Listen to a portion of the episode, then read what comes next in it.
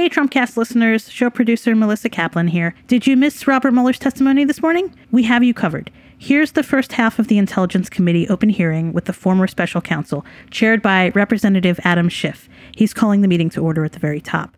We'll be back with updates and tune in tomorrow for our Mueller debrief with host Virginia Heffernan and Fordham Law Professor Jed Shugerman. Committee will come to order. At the outset, and on behalf of my colleagues, I want to thank you, Special Counsel Mueller, for a lifetime of service to the country. Your report, for those who have taken the time to study it, is methodical and it is devastating. For it tells the story of a foreign adversary's sweeping and systematic intervention in a close U.S. presidential election. That should be enough to deserve the attention of every American, as you well point out. But your report tells another story as well. For the story of the 2016 election is also a story about disloyalty to country, about greed, and about lies. Your investigation determined that the Trump campaign, including Donald Trump himself, knew that a foreign power was intervening in our election and welcomed it, built Russian meddling into their strategy, and used it Disloyalty to country. Those are strong words, but how else are we to describe a presidential campaign which did not inform the authorities of a foreign offer of dirt on their opponent, which did not publicly shun it or turn it away, but which instead invited it, encouraged it, and made full use of it? That disloyalty may not have been criminal, constrained by uncooperative witnesses the destruction of documents, and the use of encrypted communications, your team was not able to establish each of the elements of the crime of conspiracy beyond a reasonable doubt. So, not a provable crime in any event. But I think maybe something worse. A crime is the violation of law written by Congress. But disloyalty to country violates the very oath of citizenship our devotion to a core principle on which our nation was founded that we, the people, and not some foreign power that wishes us ill, we decide who governs us. This is also a story about money, about greed and corruption, about the leadership of a campaign willing to compromise the nation's interest not only to win, but to make money at the same time about a campaign chairman indebted to pro Russian interests who tried to use his position to clear his debts and make millions, about a national security advisor using his position to make money from still other foreign interests, and about a candidate trying to make more money than all of them put together through a real estate project that to him was worth a fortune. Hundreds of millions of dollars and the realization of a lifelong ambition a Trump Tower in the heart of Moscow a candidate who, in fact, viewed his whole campaign as the greatest infomercial in history. Donald Trump and his senior staff were not alone in their desire to use the election to make money. For Russia, too, there was a powerful financial motive. Putin wanted relief from U.S. economic sanctions imposed in the wake of Russia's invasion of Ukraine and over human rights violations. The secret Trump Tower meeting between the Russians and senior campaign officials was about sanctions. The secret conversations between Flynn and the Russian ambassador were about sanctions. Trump and his team wanted more money for themselves, and the Russians wanted more money for themselves and for their oligarchs. But the story doesn't end here either. For your report also tells a story about lies. Lots of lies. Lies about a gleaming tower in Moscow and lies about talks with the Kremlin lies about the firing of FBI Director James Comey, and lies about efforts to fire you, Director Mueller, and lies to cover it up. Lies about secret negotiations with the Russians over sanctions, and lies about WikiLeaks. Lies about polling data, and lies about hush money payments. Lies about meetings in the Seychelles to set up secret back channels, and lies about a secret meeting in New York Trump Tower. Lies to the FBI, lies to your staff, and lies to this committee lies to obstruct an investigation into the most serious attack on our democracy by a foreign power in our history. That is where your report ends, Director Mueller. with a scheme to cover up, obstruct, and deceive every bit as systematic and pervasive as the Russian disinformation campaign itself, but far more pernicious since this rot came from within. Even now, after 448 pages and two volumes, the deception continues. The president and his acolytes say your report found no collusion, though your report explicitly declined to address that question, since collusion can involve both criminal and non criminal conduct. Your report laid out multiple offers of Russian help to the Trump campaign, the campaign's acceptance of that help, and overt acts in furtherance of Russian help. To most Americans, that is the very definition of collusion, whether it is a crime or not. They say your report found no evidence of obstruction, though you outline numerous actions by the president intended to obstruct the investigation. They say the president has been fully exonerated, though you specifically declare you could not exonerate him. In fact, they say your whole investigation was nothing more than a witch hunt, that the Russians didn't interfere in our election, that it's all a terrible hoax. The real crime, they say, is not that the Russians intervened to help Donald Trump, but that the FBI had the temerity to investigate it when they did. But worst of all, Worse than all the lies and the greed is the disloyalty to country. For that too continues. When asked if the Russians intervene again, will you take their help, Mr. President? Why not? was the essence of his answer. Everyone does it. No, Mr. President, they don't not in the America envisioned by Jefferson, Madison, and Hamilton, not for those who believe in the idea that Lincoln labored until his dying day to preserve, the idea animating our great national experiment, so unique then, so precious still, that our government is chosen by our people through our franchise and not by some hostile foreign power. This is what is at stake. Our next election and the one after that for generations to come, our democracy. This is why your work matters, Director Mueller. This is why our investigation matters to bring these dangers to light. Ranking Member Nunes. Thank you, Mr. Chairman. Welcome, everyone, to the last gasp of the Russia collusion conspiracy theory. As Democrats continue to foist this spectacle on the American people, as well as you, Mr. Mueller, the American people may recall the media first began spreading this conspiracy theory in the spring of 2016, when Fusion GPS, funded by the DNC and the Hillary Clinton campaign, started developing the Steele dossier, a collection of outlandish accusations that Trump and his associates were Russian agents. Fusion GPS, Steele, and other Confederates fed these absurdities to naive or partisan reporters and to top officials in numerous government agencies, including the FBI, the Department of Justice, and the State Department. Among other things, the FBI used dossier allegations to obtain a warrant to spy on the Trump campaign. Despite acknowledging dossier, allegations as being salacious and unverified.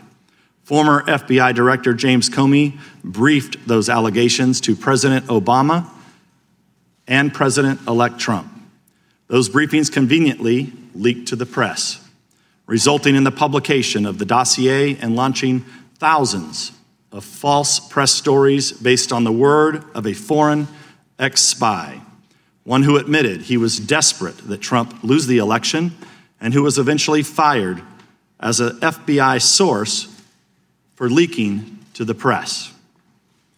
After Comey himself was fired by his own admission, he leaked derogatory information on President Trump to the press for the specific purpose, and successfully so, of engineering the appointment of a special counsel who sits here before us today. The FBI investigation was marred by further corruption and bizarre abuses Top DOJ official Bruce Ohr, whose own wife worked on Fusion GPS's anti Trump operation, fed Steele's information to the FBI, even after the FBI fired Steele.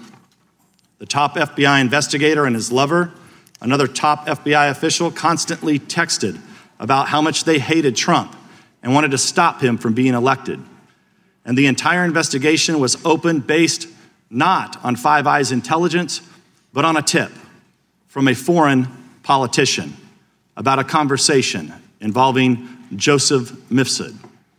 He's a Maltese diplomat who's widely portrayed as a Russian agent, but seems to have far more connections with Western governments, including our own FBI and our own State Department, than with Russia. Brazenly ignoring all these red flags, as well as the transparent absurdity of the claims they are making, the Democrats have argued for nearly three years that evidence of collusion is hidden just around the corner. Like the Loch Ness Monster, they insist it's there, even if no one can find it. Consider this in March 2017, Democrats on this committee said they had more than circumstantial evidence of collusion, but they couldn't reveal it yet. Mr. Mueller was soon appointed, and they said he would find the collusion. Then, when no collusion was found in Mr. Mueller's indictments, the Democrats said we'd find it in his final report. Then, when there was no collusion in the report, we were told Attorney General Barr was hiding it. Then, when it was clear Barr wasn't hiding anything, we were told it will be revealed through a hearing with Mr. Mueller himself. And now that Mr. Mueller is here, they are claiming that the collusion has actually been in his report all along, hidden in plain sight. And they're right. There is collusion in plain sight. Collusion between Russia and the Democratic Party. The Democrats colluded with Russian sources to develop the Steele dossier, and Russian lawyer Natalia Veselnitskaya colluded with the dossier's key architect, Fusion GPS head Glenn Simpson. The Democrats have already admitted, both in interviews and through their usual anonymous statements to reporters, that today's hearing is not about getting information at all. They said they want to, quote, bring the Mueller report to life and create a television moment through ploys like having Mr. Mueller recite passages from his own report. In other words, this hearing is political theater. It's a Hail Mary attempt to convince the American people that collusion is real and that it's concealed in the report. Granted, that's a strange argument to make about a report that is public. It's almost like the Democrats prepared arguments accusing Mr. Barr of hiding the report and didn't bother to update their claims once he published the entire thing. Among congressional Democrats, the Russia investigation was never about finding the truth. It's always been a simple media operation. By their own accounts, this operation continues in this room today. Once again, numerous pressing issues this committee needs to address are put on hold to indulge the political fantasies of people who believed it was their destiny to serve Hillary Clinton's administration. It's time for the curtain to close on the Russia hoax. The conspiracy theory is dead. At some point, I would argue we're going to have to get back to work. Until then, I yield back the balance of my time. To uh, ensure fairness and make sure that our hearing is prompt, I know we got a late start, uh, Director Mueller. Uh, the hearing will be structured as follows. Each member of the committee will be afforded five minutes to ask questions, beginning with the chair and ranking member.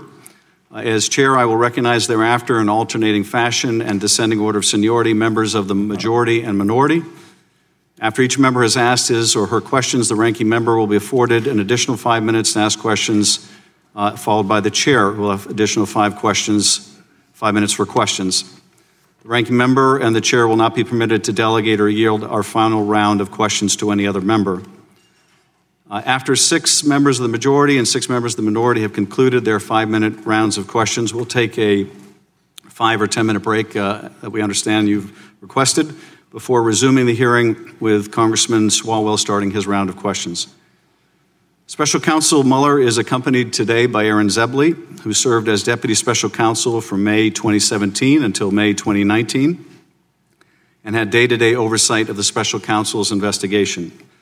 Mr. Mueller and Mr. Zebley resigned from the Department of Justice at the end of May 2019 when the special counsel's office was closed.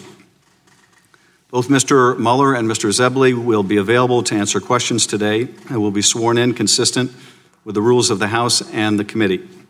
Mr. Mueller and Mr. Zebley's appearance today before the committee is in keeping with the committee's longstanding practice of receiving testimony from current or former Department of Justice and FBI personnel regarding open and closed investigative matters. As this hearing is under oath and bef- before we begin your testimony, Mr. Mueller and Zebley, would you please rise and raise your right hands to be sworn?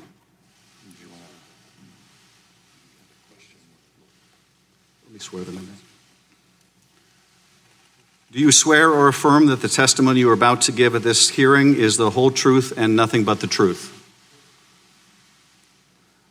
Thank you. The record will reflect that the witnesses have been duly sworn. Ranking member. Uh, thank you, Mr. Chair. I just want to clarify that uh, this is highly unusual for uh, Mr. Zelby to be sworn in. Uh, we're here to uh, ask uh, Director Mueller questions. Um, he's here as counsel. Um, our side is not going to be directing any questions to Mr. Zebley, um, and we have concerns about his prior representation uh, of the Hillary Clinton campaign aide. Uh, so I just want to voice that concern that we do have, uh, and we will not be uh, addressing any questions to Mr. Zebley today. I thank the ranking member. Uh, I realize, uh, as you probably do, Mr. Zebley, that there is a angry man down the street who's not happy about your being here today. But it is up to this committee and not anyone else who will be allowed to be sworn in and testify, and you are welcome as a private citizen uh, to testify, and members may direct their questions to whoever they choose. Uh, with that, uh, Director Mueller, you are recognized for any opening remarks you'd like to make. Uh, good afternoon, Chairman Schiff, uh, Ranking Member Nunes, and members of the committee. I testified this morning before the House Judiciary Committee. I ask that the opening statement I made before that committee be incorporated into the record here. Without objection, Director. I understand that this committee has a unique jurisdiction and that you are interested in further understanding the counterintelligence implications of our investigation. So let me say a word about how we handled the potential impact of our investigation on counterintelligence matters. As we explained in our report, the special counsel regulations effectively gave me the role of United States Attorney. As a result, we structured our investigation around evidence for possible use in prosecution of federal crimes. We did not reach what you would call counterintelligence conclusions. We did, however, set up processes in the office to identify and pass counterintelligence information onto the FBI. Members of our office periodically brief the FBI about counterintelligence information. In addition, there were agents and analysts from the FBI who were not on our team, but whose job it was to identify counterintelligence information in our files and to, and, and to disseminate that information to the FBI. For these reasons, questions about what the FBI has done with the counterintelligence information obtained from our investigation should be directed to the FBI. I also want to reiterate a few points that I made this morning. I am not making any judgments or offering opinions about the guilt or innocence in any pending case. It is unusual for a prosecutor to testify about a criminal investigation, and given my role as a prosecutor, there are reasons why my testimony will necessarily be limited. First, public testimony could affect several ongoing matters. In some of these matters, court rules or judicial orders limit the disclosure of information to protect the fairness of the proceedings. And consistent with longstanding Justice Department policy, it would be inappropriate for me to comment in any way that could affect an ongoing matter. Second, the Justice Department has asserted privileges concerning investigative information and decisions, ongoing matters within the Justice Department, and deliberations within our office. These are Justice Department privileges that I will respect. The Department has released a letter discussing the restrictions on my testimony. But I therefore will not be able to answer questions about certain areas that I know are of public interest. For example, I am unable to address questions about the opening of the FBI's Russia investigation, which occurred months before my appointment, or matters related to the so called Steele dossier. These matters are the subject of ongoing review by the Department. Any questions on these topics should therefore be directed to the FBI or the Justice Department. Third, as I explained this morning, it is important for me to adhere to what we wrote in our report. The report contains our findings and analysis and the reasons for the decisions we made. We stated the results of our investigation with precision. I do not intend to summarize or describe the results of our work in a different way in the course of my testimony today. And as I stated in May, I also will not comment on the actions of the Attorney General or of Congress. I was appointed as a prosecutor, and I intend to adhere to that role and to the department standards that govern. Finally, as I said this morning, over the course of my career, I have seen a number of challenges to our democracy. The Russian government's efforts to interfere in our election is among the most serious, and I am sure that the committee agrees.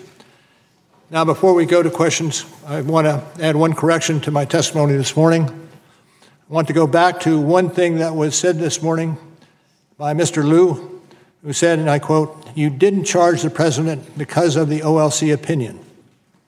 That is not the correct way to say it. As we say in the report, and as I said at the opening, we did not reach a determination as to whether the president committed a crime. And with that, Mr. Chairman, uh, I'm ready to answer questions. Thank you, Director Mueller. I recognize myself for five minutes. Dr. Mueller, your report describes a sweeping and systematic effort by Russia to influence our presidential election. Is that correct? That is correct. And during the course of this Russian interference in the election, the Russians made outreach to the Trump campaign, did they not? Uh, that occurred over the course of, yeah, that occurred. It's also clear from your report that during that Russian outreach to the Trump campaign, no one associated with the Trump campaign ever called the FBI to report it. Am I right? I don't know that for sure. In fact, the campaign welcomed the Russian help, did they not? I think we have we, we report in our uh, in the report uh, indications that that occurred. Yes. The president's son said when he was approached about dirt on Hillary Clinton that the Trump campaign would love it. Uh, that is uh, generally what was said. Yes. The president himself called on the Russians to hack Hillary's emails. Uh, there was a statement by the president in those general lines. And numerous times during the campaign, the president praised the releases of the Russian hacked emails through WikiLeaks. That, that did occur. Your report found that the Trump campaign planned, quote, a press strategy, communications campaign, and messaging, unquote, based on that Russian assistance. I am not familiar with that. That language comes from volume one, page 54. Apart from the Russians wanting to help Trump win, several individuals associated with the Trump campaign were also trying to make money during the campaign and transition. Is that correct? That is true. Paul Manafort was trying to make money or achieve debt forgiveness from a Russian oligarch? Generally, that is accurate. Michael Flynn was trying to make money from Turkey? True. Donald Trump was trying to make millions from a real estate deal in Moscow?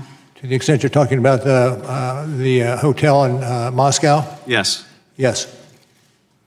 When your investigation looked into these matters, numerous Trump associates lied to your team, the grand jury, and to Congress? Number uh, of persons that we interviewed in uh, our investigation, it turns out, did lie.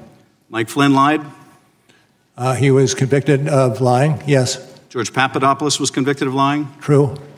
Paul Manafort was convicted of lying? True. Paul Manafort was in fact, went so far as to encourage other people to lie? That is accurate. Manafort's deputy, Rick Gates, lied? That is accurate. Michael Cohen, the president's lawyer, was indicted for lying? True. He lied to stay on message with the president? allegedly by him. And when Donald Trump called your investigation a witch hunt, that was also false, was it not? I'd like to think so, yes. Well, your investigation is not a witch hunt, is it? It is not a witch hunt. When the president said the Russian interference was a hoax, that was false, wasn't it? True. When he said it publicly, it was false? Uh, he, he, did uh, say publicly that it was false, yes. And when he told it to Putin, that was false too, wasn't it? That I'm not familiar with. When the president said he had no business dealings with Russia, that was false, wasn't it? I'm not going to go into the details of uh, the report that uh, along those lines. But when the, Prussia, when the president said he had no business dealings with Russia, in fact, he was seeking to build a Trump Tower in Moscow, was he not? I think there there is some question about when this was uh, accomplished. Well, you would consider a billion dollar deal to build a tower in Moscow to be business dealings, wouldn't you, Director Mueller? Yeah, absolutely. In short, your investigation found evidence that Russia wanted to help Trump win the election, right? I think generally uh, that would be accurate. Russia informed campaign officials of that? I'm not certain to what uh, conversations you're referring to. Well, through an intermediary, they informed Papadopoulos that they could help with the anonymous release of stolen emails? Accurate. Russia committed federal crimes in order to help Donald Trump? Uh, when you're talking about the computer crimes uh, in uh, charged yes. in our case, absolutely. The Trump campaign officials built their strategy, their messaging strategy around those stolen documents? Uh, I, generally, that's true. And then they lied to cover it up? Generally, that's true. Thank you, uh, Mr. Nunes. Thank you. Welcome, Director. As a former FBI director, you'd agree that the FBI is the world's most capable law enforcement agency. I would say we're, yes. The FBI claims the counterintelligence investigation of the Trump campaign began on July 31st, 2016. But in fact, it began before that. In June 2016, before the investigation officially opened, Trump campaign associates Carter Page and Stephen Miller, a current Trump advisor, were invited to attend a symposium at Cambridge University in July 2016. Your office, however, did not investigate who was responsible for inviting these Trump associates to this symposium. Your investigators also failed to interview Stephen Schrage, an American citizen who helped organize the event and invited Carter Page to it. Is that correct?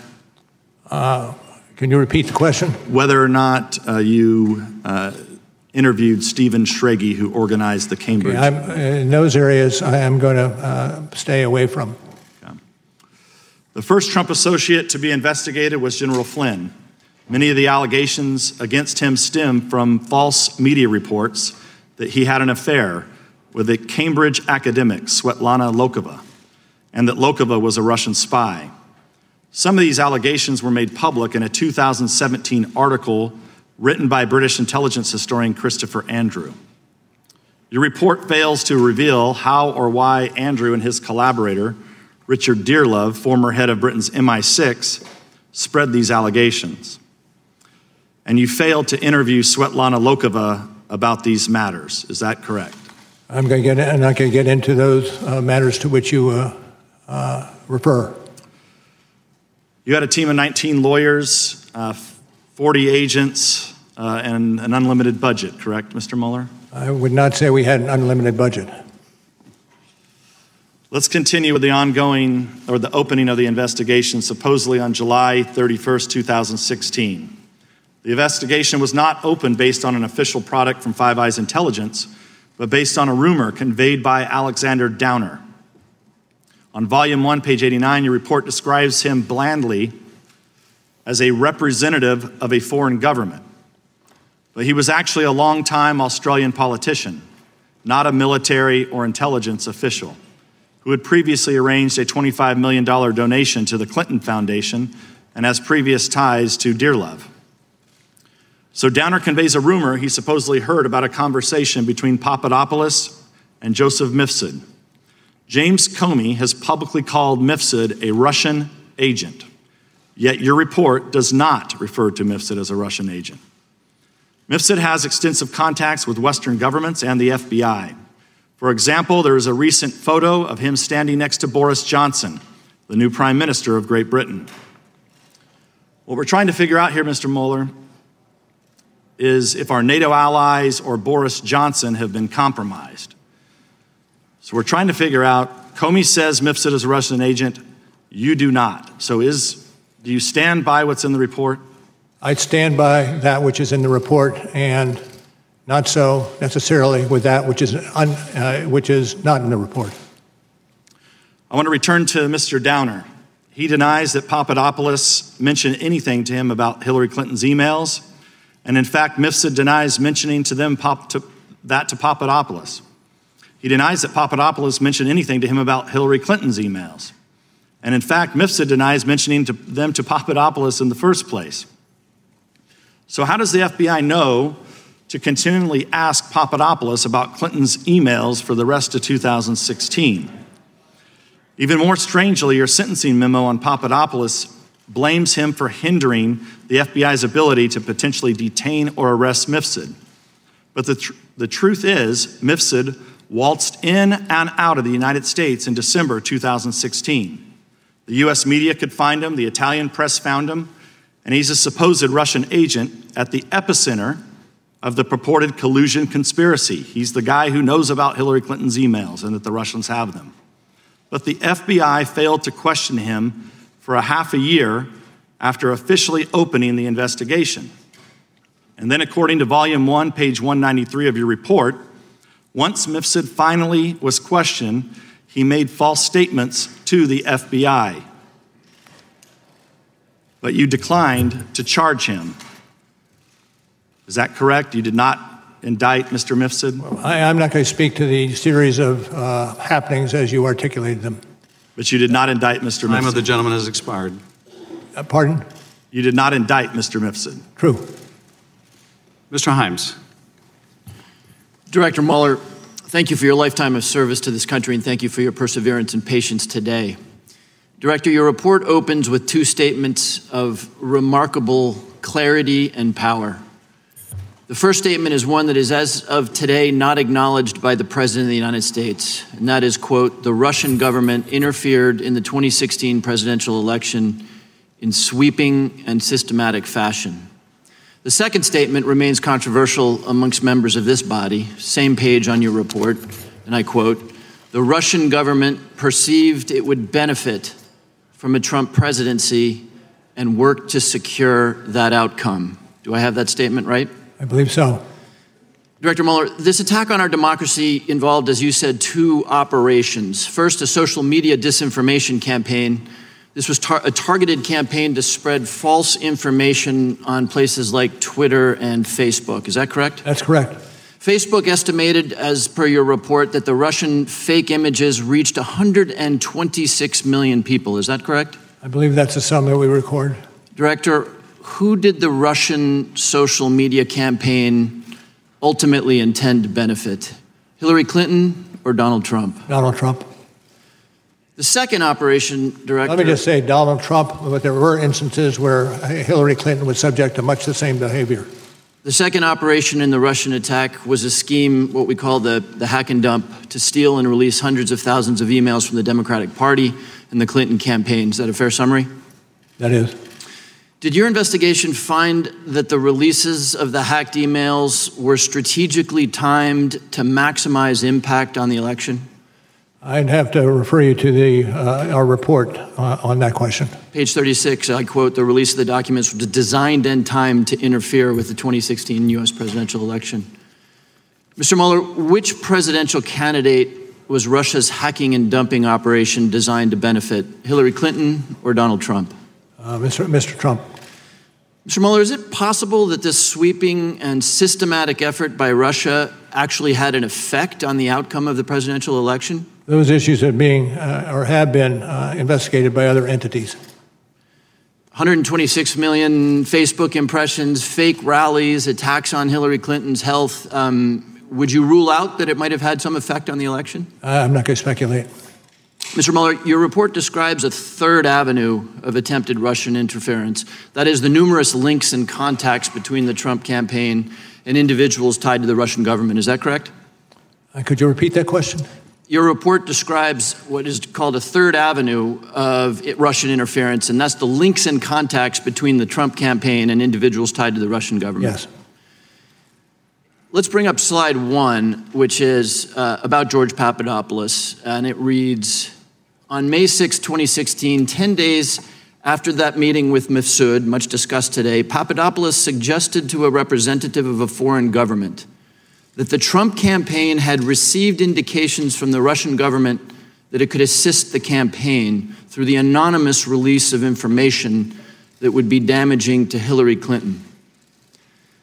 And, Director, that's exactly what happened two months later, is it not? Well, I can speak to the uh, excerpt that you have on the screen as being accurate from the report, but not the second half of your question. Well the, well, the second half, just to refer to page six of the report, is that on July 22nd, through WikiLeaks, thousands of these emails that were, that were stolen by the Russian government appeared, correct? That's on page six of the report. This is the WikiLeaks posting of those emails. I, I can't find it quickly, but I, uh, um, please continue. Okay. So, just to be clear, before the public or the FBI ever knew, the Russians previewed for a Trump campaign official, George Papadopoulos, that they had stolen emails that they could release anonymously to help Donald Trump and hurt Hillary Clinton. Is that correct? I'm not going to speak to, uh, to, to that. Director, rather than report this contact with Joseph Mifsud and the notion that there was dirt that the campaign could use, rather than report that to the FBI, that I think most of my constituents would expect an individual to do, Papadopoulos, in fact, lied about his Russian contacts to you. Is that not correct? That's true. We have an election coming up in 2020, Director. If a campaign receives an offer of dirt from a foreign individual or a government, generally speaking, should that campaign report those contacts? Should be, it, it can be, depending on the circumstances of crime. It- um, I, I- I will yield back the balance of my time. Mr. Conaway. Thank you. Mr. Mueller, did anyone ask you to exclude anything from your report that you felt should have been in the report? I, I, I don't think so, but uh, it was a, it's, it's not a small report. But no one asked you specifically to, to exclude something that you believe should have been in there. That you were, Not that I can recall, no. I yield the balance of my time to Mr. Ratcliffe. Thank you. Thank the gentleman for yielding. Good afternoon, Director Mueller. Uh, in your May 29th press conference, and again in your opening remarks this morning, you made it pretty clear you wanted the special counsel report to speak for itself.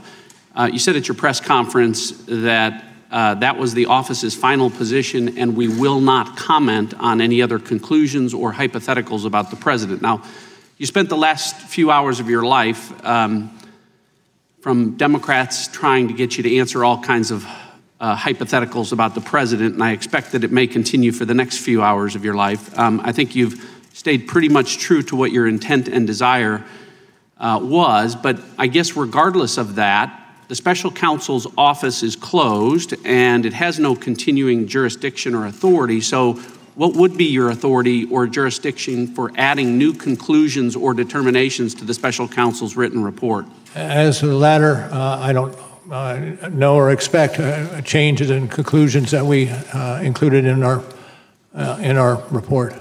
So, to that point, you addressed one of the issues that, that I needed to, which was from your testimony this morning, which some construed as a change to the written report. You talked about the exchange that you had with Congressman Lieu. I wrote it down a little bit different. I want to ask you about it so that the record's perfectly clear.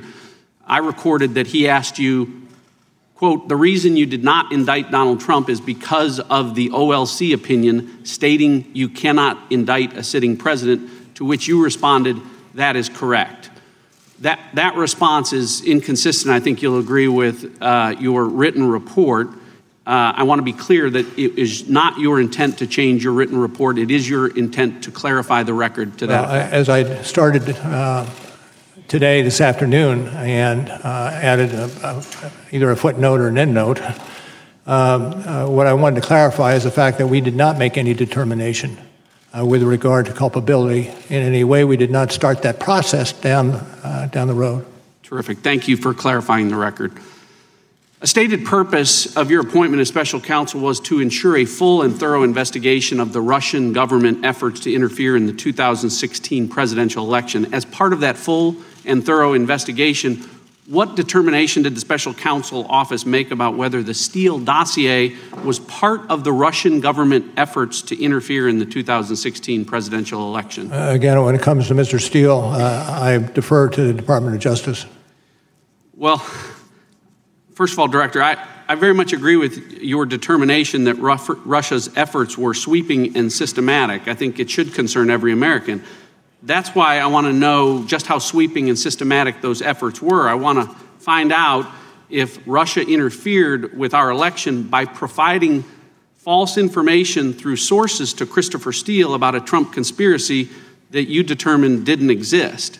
Well, I, as again, I'm not going to uh, discuss the issues with regard to uh, Mr. Steele. Uh, the, uh, and in terms of a portrayal of the conspiracies, Uh, we returned two indictments in the uh, computer crimes arena. Uh, one uh, GRU and another active measures in which we lay out in excruciating detail I understand. what occurred in those two and I rather large that. conspiracies. I, I, agree with respect to that. But why this is important is an application and three renewal applications were submitted by the United States government to spy or surveil on Trump campaign Carter Associate. Uh, or Carter Page, and on all four occasions, the United States government uh, submitted the Steele dossier as a central piece of evidence with respect to that. Now, the basic premise of the dossier, as you know, was that there was a well developed conspiracy of cooperation between the Trump campaign and the Russian government, but the special counsel investigation didn't establish any conspiracy, correct? Well, I, uh, what I can tell you is that the, the events that you are characterizing here now is part of another matter that is being handled by the Department of Justice. But you did not establish any conspiracy, much less a well developed one. Uh, uh, again, I, I, pass on uh, special, answering that question. The special counsel did not charge Carter Page with anything, correct? Special counsel did not. All right. Uh, my time has expired. I yield back. Ms. Sewell. Director Mueller, I'd like to turn your attention to the June 9th, 2016 Trump Tower meeting. Um, slide two, uh, which should be on the screen now, is part of an email chain between Don Jr., Don, Donald Trump Jr. and a publicist representing the son of a Russian oligarch. The email exchange ultimately led to the now infamous June 9th, 2016 meeting. The email from the publicist to Donald Trump Jr. reads in part The Crown Prosecutor of Russia offered to provide the Trump campaign with some official documents and information that would incriminate Hillary and her dealings with Russia and is a part of Russia and its government's support of Mr. Trump. In this email, Donald Trump Jr. is being told that the Russian government wants to pass along information which would hurt Hillary Clinton and help Donald Trump. Is that correct? That's correct. Now, Trump Jr.'s response to that email is slide three. He said, and I quote, If it is what you say, I love it, especially later in the summer.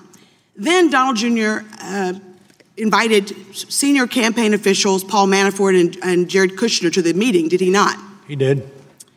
This email exchange is evidence of an offer of illegal assistance, is it not? I cannot uh, adopt that characterization. But isn't it against the law for a presidential campaign to accept anything of value from a foreign government? Generally speaking, yes, but they're, uh, generally the cases are circum are uh, uh, unique. well, you say in uh, page 184 in volume one that the federal campaign finance law broad- broadly prohibits foreign nationals from making contributions, et cetera. And then you say that foreign nationals may not make a contribution or donation of money or anything of value. It says uh, clearly in the report itself. Yeah, thank you. Uh, now, let's turn to what actually happened at the meeting. When Donald Trump Jr. and the others got to the June 9th meeting, they realized that the Russian delegation didn't have the promised quote unquote dirt. Uh, in fact, they got upset about that, did they not? Uh, generally, yes. Uh, you say in volume uh, one, page 118, that Trump Jr. asked, "What what, what are we doing here? Uh, what what uh, what do they have on Clinton?" And during the meeting, Kushner actually texted Manafort saying it was quote a waste of time end quote. Is that correct? I believe it's in the report uh, along the lines you specify. So, to be clear, top Trump campaign officials learned that Russia wanted to help Donald Trump's campaign by giving him dirt on his opponent. Trump Jr. said, loved it. Then he and senior officials held a meeting with the Russians to try to get that Russian help. But they were disappointed because the dirt wasn't as good as they had hoped. So, to the next step, uh, did anyone, to your knowledge, in the Trump campaign ever tell the FBI of this offer? I don't believe so. Did Donald Trump Jr. tell the FBI that they received an offer of help from the I, Russians? I, am going to. Uh, uh, that's about all I'll say on uh, on this aspect of it. Wouldn't it be true, sir, that if uh, if they had reported it to the FBI or anyone in that campaign during the course of your two-year investigation, you would have uncovered such a? I would hope, yes. Yes. Um, Sir, is it not uh, the responsibility of political campaigns to inform the FBI if they receive information from a foreign government? I would think that uh, that's uh, something they would and should do. Well, not only did the campaign not tell the FBI, uh, they, they sought to hide the existence of the June 9th uh, meeting for over a year. Is that not correct? On the general characterization, I, I would question it. Uh, if you're referring to later uh, initiative that flowed from the media, then no, what I'm suggesting is that you've said in volume two, page five, on several occasions the president directed aides not to publicly disclose the email setting up the, the June 9th meeting. Yes, that's accurate. Thanks. Um, sir, given this illegal assistance by Russians, uh, you chose, even given that, you did not charge uh, Donald Trump Jr. or any of the other senior officials uh, with conspiracy. Is that right? Correct. And while it when you're not, talking about, uh, if you're talking about other individuals, you're talking about the attendees. Yes, that's right. June 9, and that's, right. accurate. So, Mr. Mueller, even though it didn't, you didn't charge them with conspiracy, don't you think that the American people would be concerned that these three senior uh, campaign officials eagerly sought a foreign adversary's help to win elections? And don't you think that reporting that is important, that we don't set a precedent for future elections? I, I can't accept that uh, characterization. Um, well, listen, I think that uh, it seems like a portrayal of American values to me, sir, that someone with, uh, if not being criminal, is definitely unethical and wrong. And I would think that we would not want to set a precedent that political campaigns should not divulge of information if it's foreign government assistance. Thank you, sir. Mr. Turner.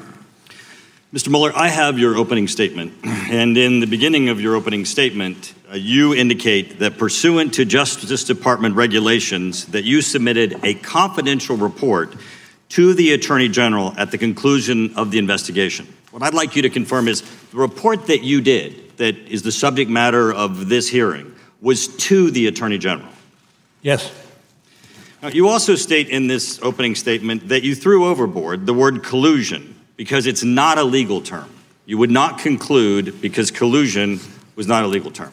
Well, it depends on how you want to use the, the word. In the general parlance, people can think of it that way, but if you're talking about in the criminal uh, statute uh, arena, um, you can't because uh, some, uh, it really uh, uh, is much more aptly and accurately described as conspiracy. Right. So, in your words, are it's not a legal term, so you didn't put it in your conclusion, correct? That's what your That's correct. Mr. Mueller, I want to talk about your powers and authorities. Now, the Attorney General and the appointment order gave you powers and authorities that reside in the Attorney General. Now, the Attorney General has no ability to give you powers and authority greater than the powers and, and authority of the Attorney General, correct? No, I don't believe, I, yeah, I think that uh, is correct. Mr. Mueller, I want to focus on one word in your report. It's the second to the last word in the report. It's exonerate. The report states, accordingly, while this report does not conclude that the president committed a crime, it does not exonerate him. Now, in the judiciary hearing, in your prior testimony, you've already agreed with Mr. Ratcliffe that exonerate is not a legal term, that there is not a legal test for this. So I have a question for you, Mr. Mueller. Mr. Mueller, does the Attorney General have the power or authority to exonerate? Now, what I'm putting up here is the United States Code. This is where the Attorney General gets his power and the Constitution and the annotated ver- cases of these, which we've searched. We even went to your law school because I went to Case Western, but I thought maybe your law school teaches it differently. And we got the criminal law textbook from your law school. Mr. Mueller, nowhere in these, because we had them scanned, is there a process or description on exonerate. There's no office of exoneration at the Attorney General's office. There's no certificate at the bottom of his desk. Mr. Mueller, would you agree with me that the Attorney General does not have the power to exonerate?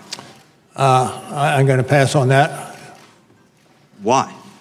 because it uh, embroils us in a legal discussion, and I'm not prepared to do a legal uh, discussion in that arena. Well, Mr. Mr. Mueller, you would you would not disagree with me when I say that there is no place that the Attorney General has the power to exonerate, and he's not been given that authority. You would not. Again, I'm not going to, I take your question. Great. Well, the one thing that I guess is that the Attorney General probably knows that he can't exonerate either. And, and that's the part that kind of confuses me. Because if the Attorney General doesn't have the power to exonerate, then you don't have the power to exonerate. And I believe he knows he doesn't have the power to exonerate. And so this is the part that I don't understand.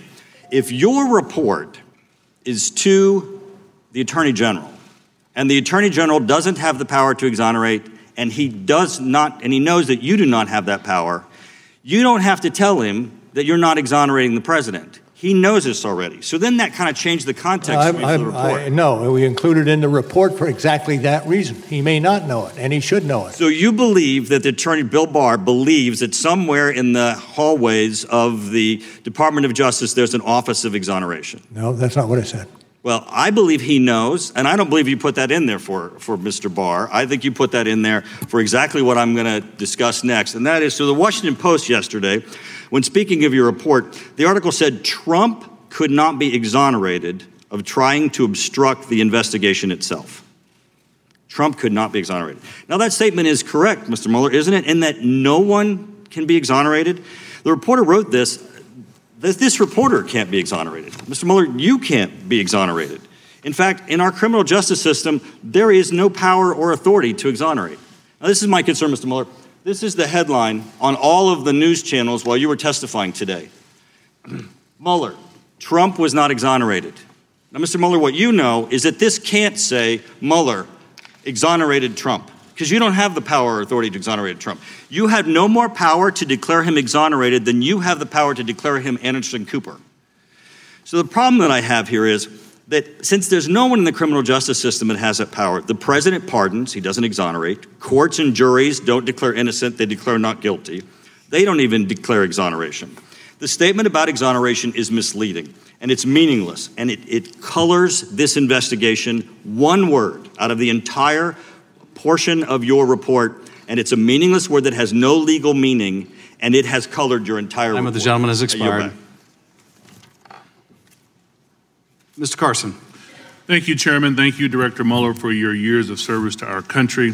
Uh, I want to look more closely, sir, at uh, the Trump campaign chairman, Paul Manafort, uh, an individual who I believe betrayed our country, uh, who lied to a grand jury, who tampered uh, with witnesses, and who repeatedly tried to use his position with the Trump campaign to make more money.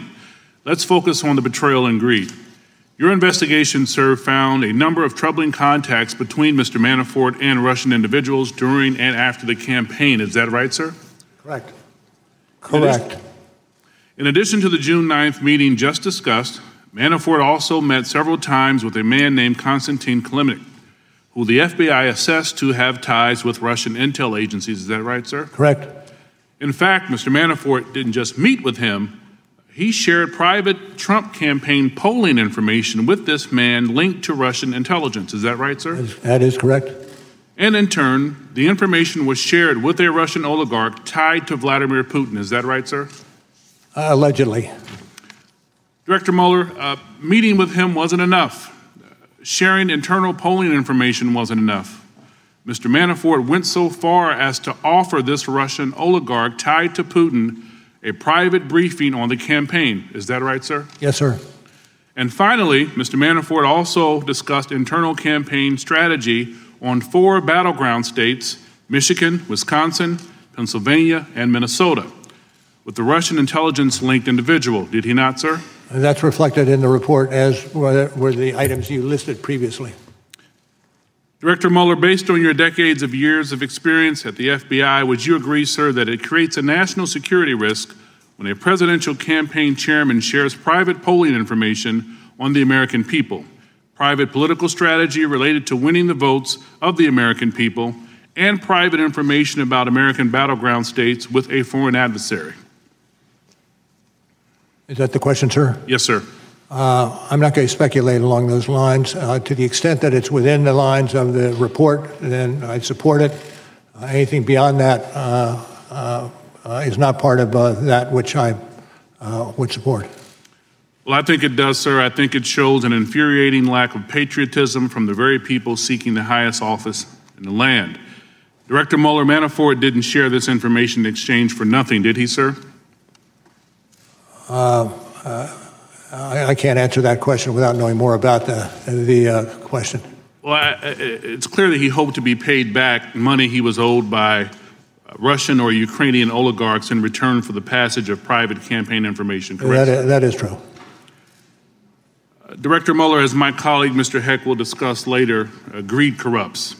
Uh, would you agree, sir, that the sharing of private campaign information in exchange for money represents a particular kind of corruption, one that presents a national security risk to our country, sir? I'm not going to opine on that. I'm, I do not have the expertise in that arena to really opine. Would you agree, sir, that Manafort's contacts with Russians close to Vladimir Putin and his efforts to exchange private information on Americans for money left him vulnerable to blackmail by the Russians? I think uh, generally uh, so, that would be the case. Would you agree, sir, uh, that these acts demonstrated a betrayal of the democratic values of our country rests on? I, I can't agree with that. Director not Mueller, that, not that it's not true, but I cannot agree with it. Yes, sir. Director Mueller, well, I can tell you that in my years of experience as a law enforcement officer and as a member of Congress, uh, fortunate to serve on the Intel Committee, I know enough to say yes. Uh, trading political secrets for money with a foreign adversary can corrupt, and it can leave you open to blackmail, and it certainly represents a betrayal of the values underpinning our democracy.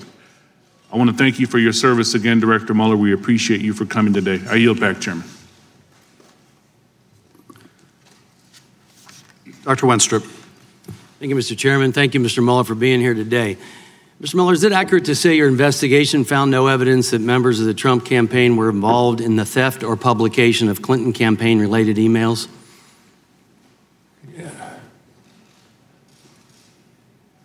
Can you read uh, or can you repeat the question? Is it accurate to say your investigation found no evidence that members of the Trump campaign were involved in the theft or publication of the Clinton campaign related emails? I don't know. I don't know uh, uh, what the, well. Well, volume one, page five, the investigation did not establish that members of the Trump campaign conspired or coordinated with the Russian government in its election interference activities. So uh, it would uh, therefore be inaccurate, based on this, to describe uh, that finding as open to doubt. That finding being uh, that a Trump campaign was involved with theft or publication of the Clinton campaign emails. Are you following that, sir? I, I do, do, believe I'm following it, but it is uh, uh, that portion of that matter. It does not fall within our jurisdiction, or or an, fall within our investigation? Well, basically, what, what you, your report says, volume one, page five, I just want to be clear that open to doubt is how the committee Democrats described this finding in their minority views to, uh, of our 2018 report. And it, it, it, kind of flies in the face of what you have in, in your report. But, so, is it accurate also to say uh, the investigation found no documentary evidence that George Papadopoulos told anyone affiliated with the Trump campaign about Joseph Mifsud's claims that the Russians had dirt on candidate Clinton? Let me uh, turn that over to Mr. Uh. I, would like to ask you, sir. Uh, this is your report, and, and that's what I'm basing this on. And then could you repeat the question for me again? Yeah. Is it accurate to say the investigation found no documentary evidence that George Papadopoulos told anyone affiliated with the Trump campaign about Joseph Mifsud's claims that the Russians had dirt on candidate Clinton? I believe uh, it appearing in the report that's uh, accurate. Okay, so it, yeah, in the report it says no documentary evidence that Papadopoulos shared this information with the campaign. It's therefore inaccurate to conclude that by the time of the June 9, 2016 Trump Tower meeting, quote, the campaign was likely already on notice via George Papadopoulos' contact with Russian agents that Russia, in fact, had damaging information on Trump's opponent. Would you say that that is inaccurate to say that it's, it's likely already on, I, I direct you to, I could direct you to the report. well, I appreciate that because the Democrats jumped to this incorrect, incorrect collusion in their minority views, again, which contradicts what you have in, in your report. I'm concerned about a number of statements I'd like you to clarify because a number of Democrats have made some statements that I have concerns with, and, and maybe you can clear them up. So, a member of this committee said President Trump was a Russian agent after your report was publicly released. That statement is not supported by your report, correct? Uh, that is accurate. Not supported. Multiple Democrat members have asserted that Paul Manafort met with Julian Assange in 2016 before WikiLeaks released DNC emails implying Manafort colluded with Assange. Because your report does not mention finding evidence that Manafort met with Assange, I would assume that means you found no evidence of this meeting. Is that assumption correct? I'm, I'm not certain I agree with that assumption. But you make no mention of it in your report. Would you agree with that? Uh, yes, I would agree with that. Okay, Mr. Mueller, does your report contain any evidence that President Trump was enrolled in the Russian system of compromat as a member of this committee once claimed? Well, uh, to uh, what I can speak to is uh, information and evidence that we picked up as the uh, uh, special counsel, and I think that's accurate as far as it goes. Thank you. I appreciate that. So let, us go for a second to, to, scope. Did you ask the Department of Justice to expand the scope of the special counsel's mandate related to August 2nd, 2017 or August 20th, 2017 scoping memoranda? Well, there, uh, uh, uh, without looking at the memoranda, I could not answer that. Well, question. let me ask you: Did you ever make a request to expand your office's mandate, which at all? Uh, generally, uh, yes. And was that ever denied? Uh, I'm not going to speak to that. It, You're not it goes to, to no internal deliberations. Well, I'm just trying to understand process. Does expanding the scope come from the acting attorney general uh, or uh, I'm not Rosenstein, or does it come from you, or can it come from either? I'm not going to discuss uh, any, uh, any other uh, alternatives. Thank you, Mr. Mueller. Ms. Speier. Thank you, Mr. Chairman. Uh, Mr. Mueller, I think I can say without fear of contradiction that you're the greatest patriot in this room today, and I want to thank you for being here. Thank you. You um, said in your report, and I'm going to quibble with your words, that um, the Russian intervention was sweeping and systematic. Um, I would quibble with that because I don't think it was just an intervention, I think it was an invasion. And I don't think it was just sweeping and systematic, I think it was sinister and scheming. But having said that, one of my colleagues earlier here uh, referred to this Russian intervention as a hoax. And I'd like to get your uh, comment on that. On page 26 of your report, you talk about the Internet Research Agency and how tens of millions of US persons became engaged with uh, the posts that they made, that there were some 80,000 posts on Facebook, uh, that uh, Facebook itself admitted that 126 million people had probably seen the posts that were put up by the Internet Research Agency, uh, that they had 3,800 Twitter accounts and had designed more than 175,000 tweets that probably reached 1.4 million people. Uh, the Internet Research Agency was spending about $1.25 million a month on all of this social media in the United States in what I would call an invasion in our country. Um, would you agree that it was not a hoax, that the Russians were engaged in trying to uh, impact our election? Absolutely. That was not a hoax. Uh, the indictments we returned against the Russians, two different ones, were uh, uh, substantial in, in, their scope, using that scope word again. Uh, and I think one of the, we have underplayed to a certain extent that aspect of our investigation that has and would have long term damage to the United States that we need to move quickly to uh, address. Thank you for that. I'd like to drill down on that a little bit more. The uh, Internet Research Agency actually started in 2014 by sending over staff as tourists, I guess, to start looking at uh, where they wanted to engage. And there are many that suggest, and I'm interested in your opinion, uh, as to whether or not Russia is presently in the United States uh, looking for ways to impact the 2020 election. I, I can't speak to that. That would be uh, uh, in levels of classification. All right. Um, let me ask you this. Uh, oftentimes, when we engage in these uh, hearings, we forget the uh, forest for the trees. You have a uh, very large report here of over 400 pages. Most Americans have not read it. Uh, we have read it. Actually, the FBI, FBI director yesterday said he hadn't read it, which was a little discouraging. But um, on behalf of the American people, I want to give you a minute and 39 seconds um, to tell the American people what you would like them to glean from this report. Well, uh, uh, we spent substantial time assuring the integrity of the report, understanding that it would be our living uh, message to those who, uh, who come after us. But it also is a signal, a flag to those of us who have some responsibility in this area to exercise those responsibilities swiftly and don't let this problem continue to linger as it has over so many years. All right. Um, you didn't take the whole amount of time, so I'm going to yield the rest of my time to the chairman.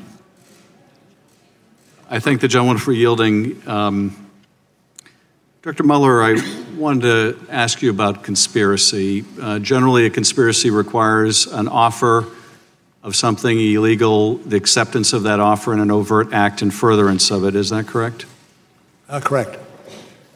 And Don Jr. was made aware that the Russians were offering dirt on his opponent, correct? I don't know that for sure, but one would assume, given uh, presence at the meeting.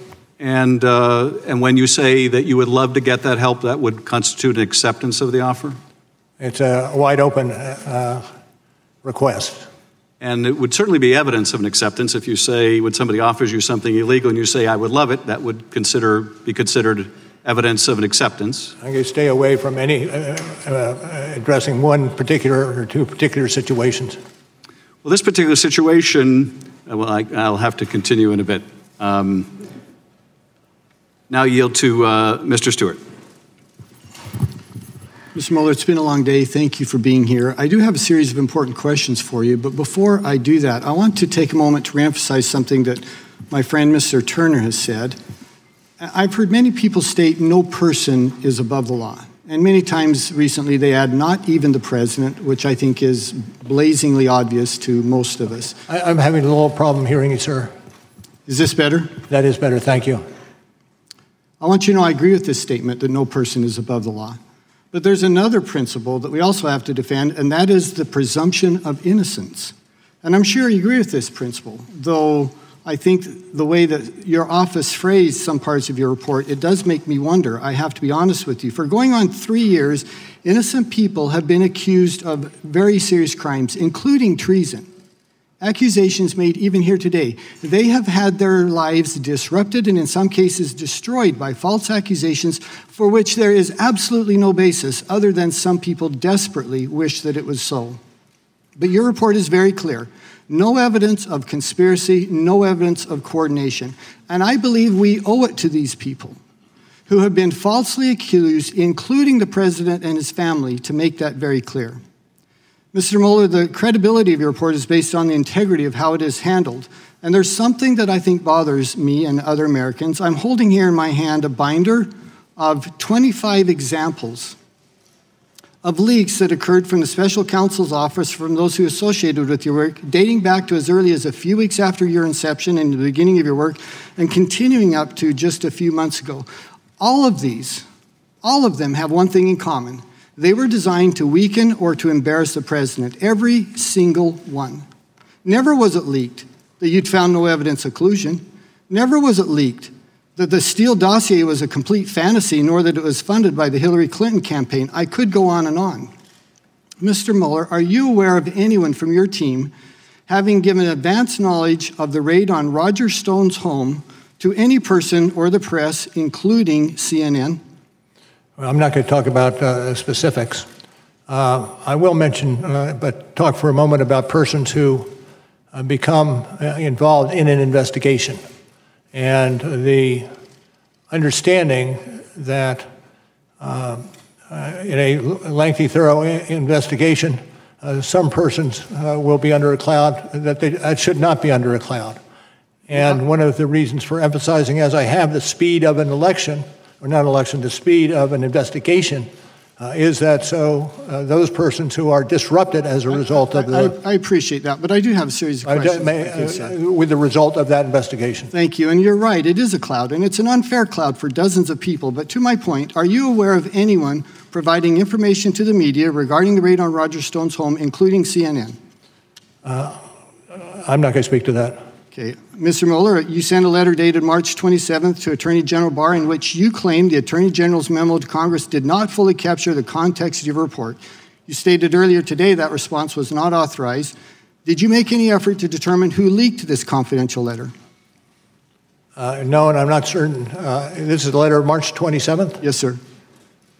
I, I'm not certain when it was publicized. I do know it was publicized, but I do not believe we would be responsible for the leaks. Well, I do, I do believe some- that we have done a good job in assuring that uh, no leaks uh, occur. and We have, we have no- 25 examples here of where you did not do a good job. Not you, sir. I'm not accusing you at all. But where your office did not do a good job in protecting this information. One more example. Do you know anyone who anonymously made claims to the press that Attorney General Barr's March 24th letter to Congress had been misrepresented or misrepresented your, the uh, basis of your report? And what was the question? Do you know who anonymously made claims to the press that Attorney General Barr's March 24th letter to Congress had misrepresented the findings of your report? No. Sir, given these examples as well as others, you must have realized that leaks were coming from someone associated with the special counsel's office. I, I, what I'd like to ask is, I did you, do not believe that. Well, well, sir, this was your work. You're the only one, your office is the only one who had information regarding this. It had to come from your office. Putting that aside, which leads me to my final question did you do anything about it? Uh, From the outset, we've uh, uh, undertaken to make certain that we minimize the possibility of leaks. And I think we were successful over the, tar- over the two years that we were in operation. Well, I wish you'd been more successful, sir. I think it was disruptive to the American people. My time has expired. I yield back. Mr. Quigley. Thank you, Mr. Chairman. Director, thank you for being here. This too shall pass. Earlier today and throughout the day, you have uh, stated the, the policy that a seated president cannot be indicted, correct? Right. And upon questioning this morning, uh, you were asked, uh, could that, could a president be indicted uh, after their service, correct? Yes, And your answer was that they could. they could. Director, please uh, speak into the microphone. I'm sorry, thank you. So uh, They could. The follow up question that should be concerning is what if a president serves beyond the statute of limitations? I don't know the answer to that one. Would it not indicate that if the statute of limitations on federal crimes such as this are five years, that a president who serves a second term is therefore under the policy above the law? I'm not certain I would agree with the, con- I'm not certain I would agree with the conclusion. I'm not certain that I can see uh, But the the statute doesn't- possibility uh, that you suggest. But the statute doesn't toll, is that correct? I don't know specifically. It, it, it clearly doesn't. And I, I just want, as, as the, the American public is watching this and, and perhaps learning about many of these for the first time, we need to consider that and that the other alternatives are perhaps all that we have. Uh, but I appreciate your, your response. Earlier in questioning, uh, someone mentioned that it was a question involving whether anyone in the Trump political world publicized the emails, whether or not that was the case. I, I just want to refer to volume one, page 60, where we learn that Trump Jr. publicly tweeted a link to the leak of stolen Podesta emails in October of 2016. You're familiar with that? I am. So that would at least be a republishing of this information, would it, would it not? I'm not certain I would agree. I'm not certain I would agree with that.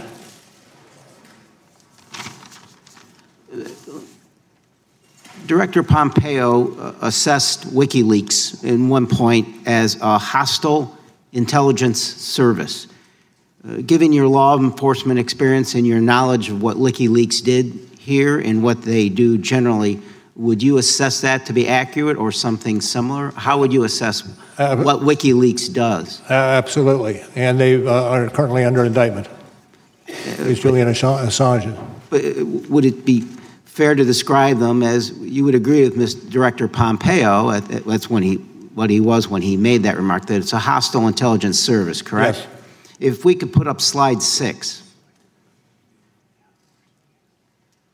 This just came out, WikiLeaks. I love WikiLeaks. Donald Trump, October 10th, 2016. This WikiLeaks stuff is unbelievable. It tells you the inner heart. You got to read it. Donald Trump, October 12th, 2016. This WikiLeaks is like a treasure trove. Donald Trump, October 31st, 2016. Boy, I love reading those WikiLeaks. Donald Trump, November 4th, 2016. Do any of those quotes disturb you, Mr. Director? I'm not certain I would say. How do you react to them? Uh, well, uh, it's probably tr- problematic is, is an understatement in terms of what it display, displays, in terms of uh, uh, giving some, uh, I don't know, hope or some boost to what is and should be illegal activity. Volume 1, page 59. Donald Trump Jr. had direct electronic communications with WikiLeaks during the campaign period.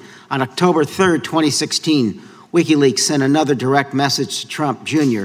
asking you guys to help disseminate a link alleging candidate Clinton had advocated a drone to attack Julian Assange. Trump Jr. re- responded that, quote, he had already done so.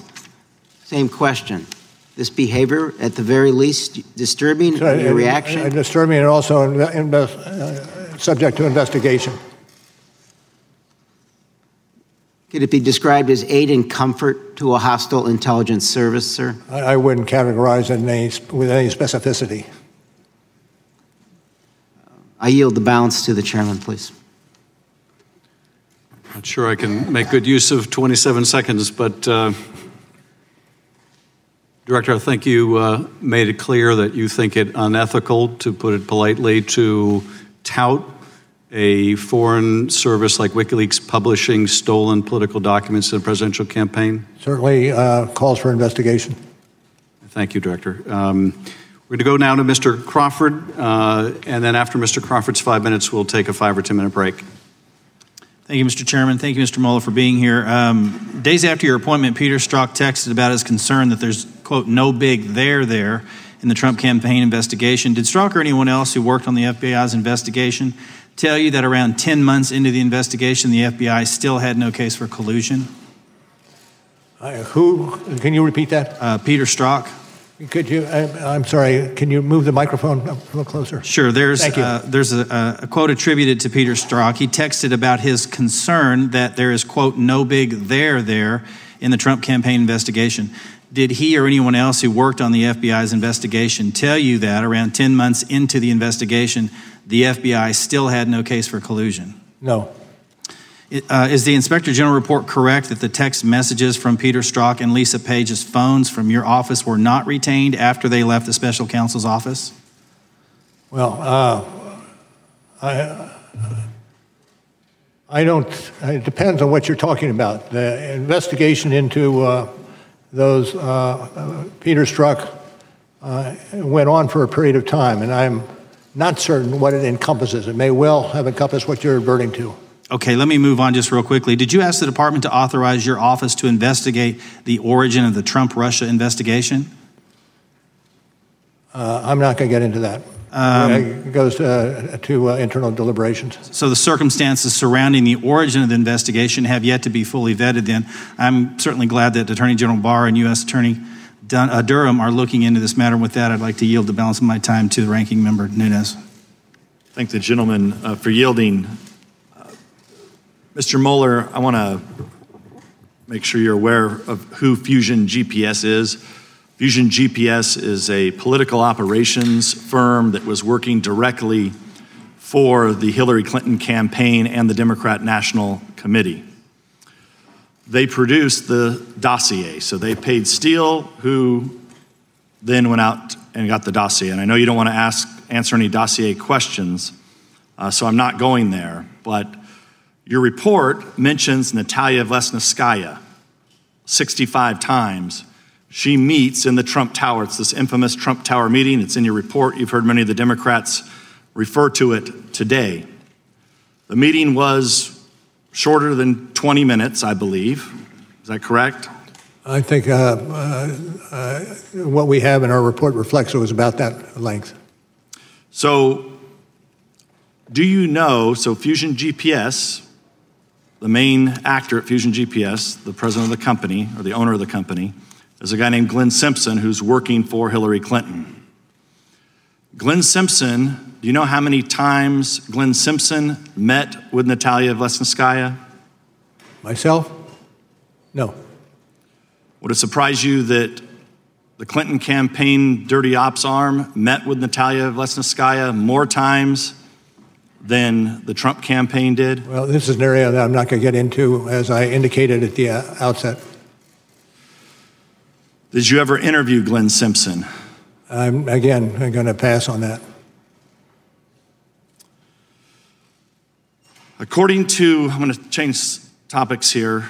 Um, according to notes from the State Department official Kathleen Kavalec, Christopher Steele told her that former Russian intelligence head Trubnikov and Putin advisor Surkov were sources for the Steele dossier. Now, knowing that these are not getting into whether these sources were real or not real, uh, was there any concern that there could have been disinformation that was going from the Kremlin into the Clinton campaign and then being fed into the FBI? As I said before, uh, this is an area that uh, uh, I, I, cannot speak to. Is that because you're it's not in the report, or you're just, or because of an ongoing Internal deliberations, other proceedings, and the like. Okay. Uh, when Andrew Weissmann and Zainab Ahmad joined your team, were you aware that Bruce Ohr, Department of Justice top official, directly briefed the dossier allegations to them in the summer of 2016? Again, I'm not going to speak to that issue. Okay. Uh, before you arrested George Papadopoulos in July of 2017, he was given $10,000 in cash in Israel. Do you know who gave him that cash? Again, it's outside our ambit, and uh, uh, questions such as that should go to the FBI or the department. But it involved your investigation. It involved uh, persons involved in my investigation. Thank you, Mr. Chairman. Committee will stand in recess uh, for five or 10 minutes. Uh, uh, please, folks, remain your seats. Allow the director, Mr. Zebley, to exit the chamber.